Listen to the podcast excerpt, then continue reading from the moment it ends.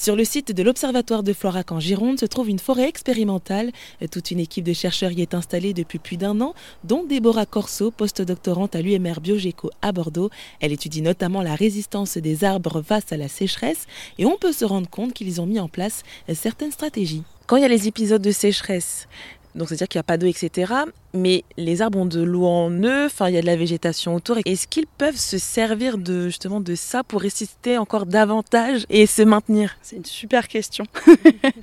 Alors oui, justement, c'est euh, c'est un peu l'utilité d'un des capteurs qu'on a installé. Donc on a un, capteur de croissance en fait. Alors ça nous permet sur une année de savoir euh, au niveau du diamètre comment l'arbre a grandi.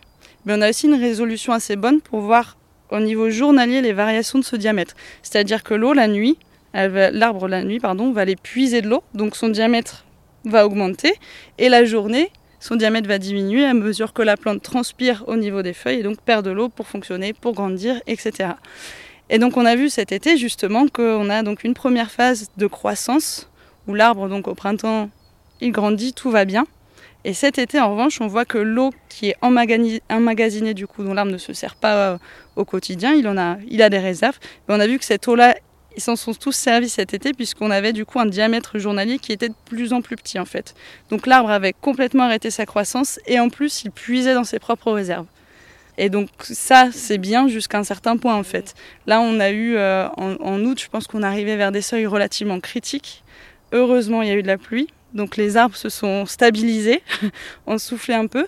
Mais si on avait eu, je sais pas, de la sécheresse euh, jusqu'en septembre sans la moindre goutte d'eau, peut-être que ça aurait été dramatique, que les zones n'auraient plus ce qu'on appelle la réserve utile dans leur tronc. Et là, ils auraient pu du coup perdre leur eau et là, c'est dramatique. et, par rapport justement au, bah, au, résultat de cette première expérience, euh, quels sont les arbres finalement qui résistent le plus à la sécheresse? Alors ça, c'est assez compliqué. En fait, ils ont tous des stratégies très différentes. Donc, je vous disais, par exemple, on a le laurier qui est très résistant euh, à la sécheresse. Alors, lui, c'est-à-dire qu'il peut maintenir l'intégrité de son système euh, vasculaire. C'est-à-dire que l'eau peut circuler même lorsqu'on a des sécheresses très fortes. Donc, lui, il a dit, OK, peu importe, il ne pleut pas pendant un mois, je continue à fonctionner, je continue à perdre de l'eau par mes feuilles, j'arriverai de toute façon à en retrouver, voilà. Donc il y a cette stratégie-là. On a le chêne qui, lui, en comparaison, est deux fois moins résistant à la sécheresse que le laurier. L'avantage du chêne, déjà, c'est qu'en général, il va avoir un système racinaire très profond, donc il pourra aller chercher de l'eau. Et lui, il va plus jouer sur sa, réserve utile, du coup. Donc il va aller vraiment chercher de l'eau. Alors sans trop en chercher, du coup, il évite d'en perdre aussi au niveau des feuilles. Il se met un peu en arrêt, on va dire. Il fait le minimum pour, euh, ben pour survivre. Donc du coup, dire lequel est mieux que l'autre, c'est un peu compliqué. Euh, S'il y en a un qui n'est pas un très bon candidat, a priori, c'est le frêne.